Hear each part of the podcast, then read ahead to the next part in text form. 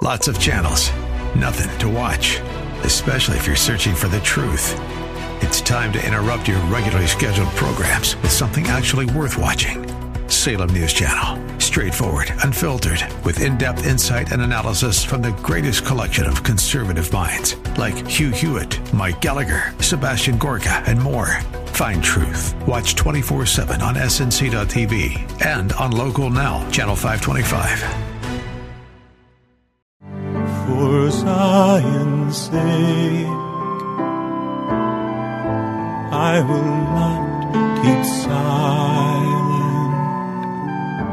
For Zion's sake, I'll not hold my peace. Welcome to For Zion's Sake. Isaiah 62 1 is taken directly out of the Hebrew Scriptures when the prophet Isaiah declared, For Zion's sake I will not keep silent, and for Jerusalem's sake I will not keep quiet, until her righteousness goes forth like brightness, and her salvation like a torch that is burning. Your hosts for the program are Shelley and June Volk, Jewish believers burdened to see Jew and Gentile become one.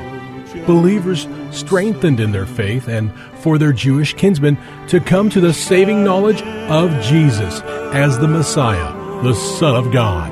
Bless the Lord. Welcome to For Zion's Sake. Thank you for joining us with the Volks. My name is Shelley. And my name is June. Hi, everyone. It's good to continue the teaching that we have this week, which really involves the full, real, true knowledge of God. The scriptures we're looking at is in Colossians chapter 1, verses 9 through 11. And if you have your Bibles, read along with me. Colossians 1, beginning at verse 9.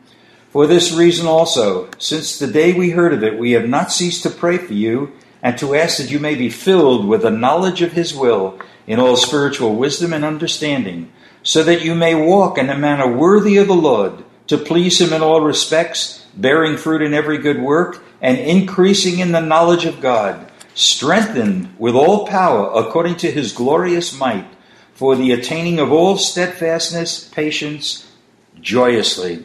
And throughout the week, we've covered a number of subjects that really underscore the need for having a true knowledge of God. And we made this point that we'll make it every day. We are under the control of what fills us. And if we're filled with the knowledge of God, what more do you want to be filled with? You have all that's needed. We spoke out of John 16, 6, where the word says, Because I have said these things to you, sorrow has filled your heart. That was an example of being filled with something. Jesus just told his disciples of his soon coming departure, and they were filled with sorrow. Uh, after Jesus was uh, healed a man on the Shabbat, the Jewish scribes and Pharisees were irritated, and it says in Luke 6:11, but they were filled with rage and discussed together what they might do to Jesus. On the other hand, there was great joy after the day of Pentecost, and in Acts 4 3 it says, the disciples were filled with the Holy Spirit. So we see that what we're filled with is really what is going to lead us and guide us on a daily basis. And that's so true, Shelley, because had the Jewish uh, Pharisees and scribes been filled with the Holy Spirit, they would have recognized and seen that Jesus is the Messiah. Amen. Then we spoke about scriptures regarding knowledge. For example, 1 Corinthians 1 5. In everything you were enriched in him in all speech and all knowledge. Philippians 1 9. And this I pray that your love may abound still more and more in real knowledge and all discernment. And we saw that one of the characteristics of the new man, according to Colossians 3 9 and 10, is being renewed to a true knowledge according to the image of the one who created him.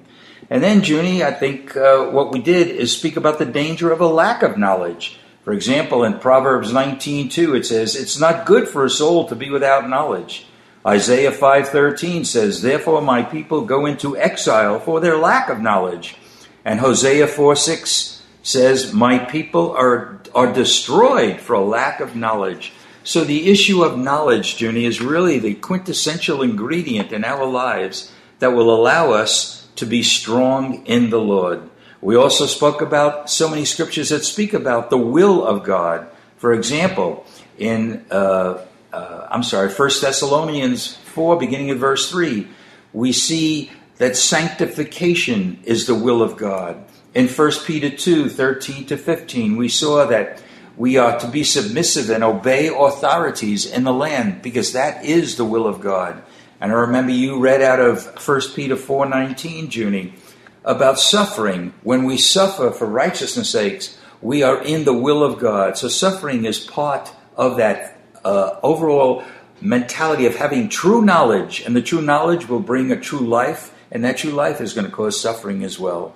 And when we suffer because of the Lord and we understand that is in His Word, Shelley, then we're not grieved Yes. and we're not depressed. We recognize that it's part of our life and our walk with the Lord. Amen. So, Junie, what, before we go back to Colossians 1, let's look at some scriptures, both in the Old and the New Covenants, that speak about knowledge and how vital it is for us to continue gaining more and more knowledge of the Lord as we mature.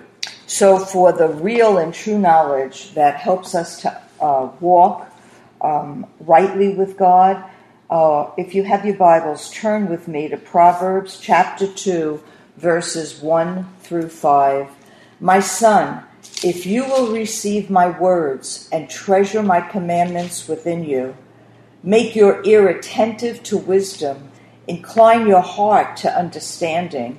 For if you cry for discernment, let your voice for understanding. If you seek her as silver and search for her as for hidden treasures, then you will discern the fear of the Lord and discover the knowledge of God. Wow. And so, you know, Shelley, here's a, uh, an, a very important verse because fear in general is not good. But the fear of God is the beginning of wisdom. So if we discern something and fear the Lord to do what is right, we will discover the true knowledge of God. Really. And then there's a scripture, Junie, in that same book, Proverbs 3, where it talks about happiness. And we know that happiness in the world is due to outward circumstances. If things are going well, we're happy. But look what Proverbs 3:13 says. Happy is the man who finds wisdom and the man that gains understanding. Junie, everything that God wants to do in us is an internal thing. And that will bring joy, which is not subject to outward circumstances, but it's something that God has planted in deep within us. We see another example of true knowledge, Shelley, in Hosea chapter 6, verse 3, where it reads, Let us know, let us pursue the knowledge of the Lord. His going forth is established as the morning. He will come to us like the rain, like the latter and former rain to the earth. And you know, Shelley, when God rains upon us, we then know and see, and God gives us the understanding Jesus, yes. of what He is asking of us, or what He is speaking to us, or even the times and the days that we're living in. Hallelujah. You know, when you read that, Junie, I saw such a clear picture that when it rains, what happens with the rain on the soil? It saturates the soil, and what comes forth? Fruit out of the soil. Whatever's been planted will be nourished and bring forth much fruit. And so, for those of you who have the Lord living within the, in your heart, you know when He rains upon you, His life will be nourished. And for those of you who are listening who have never given your heart to Jesus, have never asked the Lord into your heart, you can give him your heart, and he desires to forgive you for your sins. He desires to guide you and to lead you. You can even do that now. You know, Junie, the inspiration for this teaching really came from reading what Paul wrote in Philippians, "Oh that I might know him." That was in Colossians 1:16. But we also see, I'm sorry, that in 116, Paul said, "It pleased God to reveal his son in me." And that was right at the beginning of his new life, and we know the significance of Paul's life. Yet toward the end of his ministry, when he wrote to the church at Philippi, what did he say? Oh, that I might know him and the power of his resurrection and the fellowship of his sufferings. So knowing God is not just initially knowing him, but it's continuing to grow in the knowledge and keep the Lord ever before us. And continuing on with other scriptures, knowledge has everything to do with eternal life. For example, John 17:3 says, "And this is eternal life, that they may know me, the only true God, and Jesus Christ whom thou hast sent." So eternal life has a qualitative effect that starts when we are born again. It doesn't await us just when we see the Lord in heaven. And Paul prayed an incredible prayer for the church at Ephesians, at Ephesus, that is for us even today. And we find that in Ephesians chapter 1, verse 17, that the God of our Lord Jesus Christ, the Father of glory, may give to you a spirit of wisdom and revelation in the knowledge of Him. So we can pray, Shelley, for a spirit of wisdom and revelation in the knowledge of God. Yes, Lord. Because when we have the Spirit of the Lord dwelling in us, and He gives us a revelation, and He gives us wisdom for the circumstances of our life, we know that it comes Jesus. from God. And we know the Lord better because many times the Lord will have us do or say or act in a way that we would not do had it not been for the knowledge that He gave us of Himself. And it's important, Jenny, in what you read, it needs to be the revelation of the knowledge of Him. God has to reveal it in our beings. And another verse we'd like to bring to your attention is 2 Timothy chapter 1 verse 12. Paul, of course, writing to Timothy, says this, I know whom I have believed, and I am persuaded that he is able to keep what I have committed to him until that day. So the knowledge is something that has to be with us until that final day, and we need to be persuaded that you know who you have believed. And Shelley, this verse has always meant a lot to me. And I'd like to repeat it because it's so important. I know in whom I have believed, and I am persuaded that he is able to keep that which I have committed unto him against that day. And why is that so important? It is so important because God is able to keep for us what we have committed unto him against that day. And you know, the enemy, the devil, will try to kill, steal, and destroy things that we have committed unto the Lord, whether it's our marriage, our children, a deep hope that we have in our heart. So we need to remember this verse. It's so important. And if you're not persuaded that you would ask the Lord to accomplish in you what will enable you to be persuaded, I am persuaded that he is able to keep that which I have committed unto him against that day. Why?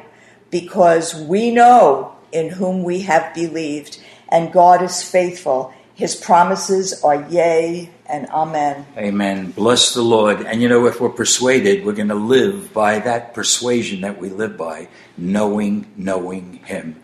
Father, we thank We you, Lord, thank you, Lord. that you've made yourself known to us, and we want to grow and have that spirit of wisdom and revelation and knowledge of you, that we could be strong in these perilous days. Thank you, And Lord. Lord, that Malachi says, Who shall stand when he appears? Those who are going to be standing are those who have this true, real knowledge of you that grows and grows until that final day. A with pure hands and a clean heart. Amen. In Jesus' name, amen. Amen. For Zion's sake. Thank you for joining us this evening. If you would like to get in touch with Shelley and June, you can write to them at P.O. Box 1784, Scottsdale, Arizona 85252. That's P.O. Box 1784, Scottsdale, Arizona 85252. And you can also contact them on their website, shelleyandjunevolk.com. That's shelleyandjunevolk.com. Until next time, the Lord bless thee and keep thee. The Lord make his face to shine upon thee and be gracious unto thee. The Lord lift up his countenance upon thee and give thee peace. This program has been brought to you by the Psalm 127 Fund.